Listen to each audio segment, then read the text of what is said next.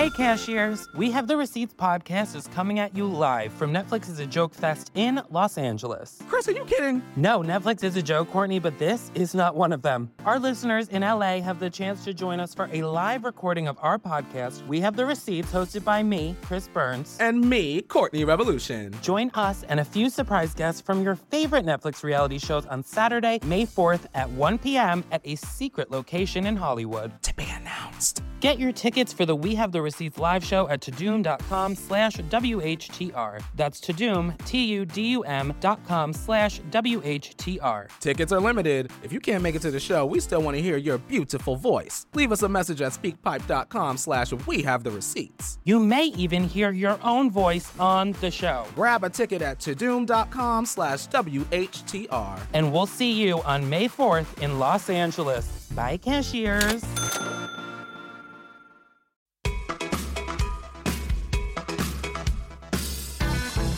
A lot of relationships didn't make this little pandemic. Some of y'all was in relationships that shit didn't work out. You realize I don't want to be in here with this person no more. One of my boys, he left his whole family.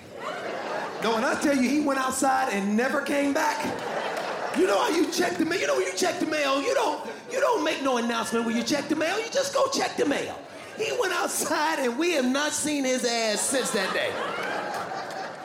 And this is the thing, when you leave a family, I would think a a family is to disappear and never to be heard from again. Not this dude. Every time I text him, he texts me back. I was like, where are you, gone? What? I was like, are you coming back? No. I said, who the fuck walks out on their family and texts your friends from the past? Who does that? Every time I left the house for three months after that, my wife's like, where are you going? like, don't you worry, I'm coming back. You understand? I ain't leaving my shit in here. Cause my boy, he left. He had a he had a huge shoe collection, like twenty five thousand dollars worth of shoes. He left all that shit. He didn't go back and get shit. You understand how done you gotta be to leave all your shit? You out right now, dog. Bam, that's the outfit. Remember? Imagine shit at your house is so bad that you go, this outfit is enough to start over. Fuck everything at that house. I don't need my glasses, my ID. I don't need none of that shit. I'll go to the DMV and go back there and fuck with her again. That's what it was.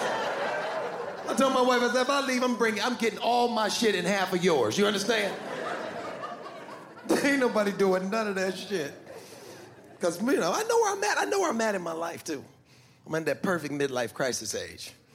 You know, I'm at that age now, especially in Hollywood. You're at that age where you drop off your first wife, you pick up a young second wife, ride her out the rest of her days. look at look at all the women that who time for you to get dropped off. Look at your faces. You know, and this is the thing, you think about it, like in theory, it sounds great, it sounds fun, something new, fun. But in reality, you're gonna have to do the same shit with this new one that you did with the first one. Ain't no new shit happening. You understand? Ain't nothing new under the sun. I'm at the same conversations. The same, if I get a young wife, I gotta do the same. I gotta have a baby with the young wife, because she got to have the same shit the first wife had. She gonna be like, oh, y'all got a baby, we ain't got nothing. I wanna see what me, that, that shit. Now I'm sitting at my oldest daughter's wedding. I got a six month old on my lap. I'm 68 years old. I'm sleepy as shit. that don't sound fun. I got one of my boys, a couple of my friends. They, you know, they left their first wives. They married to young wives now. They second wives, 15 years younger than them. Easy. One of my boys, he just celebrated his third wedding anniversary. Him and his wife. You know, she 15 years younger than me. He my age. They picture of them at the a video of them at the party dancing. She dancing her ass off. This motherfucker's struggling. Making all them old man dance faces.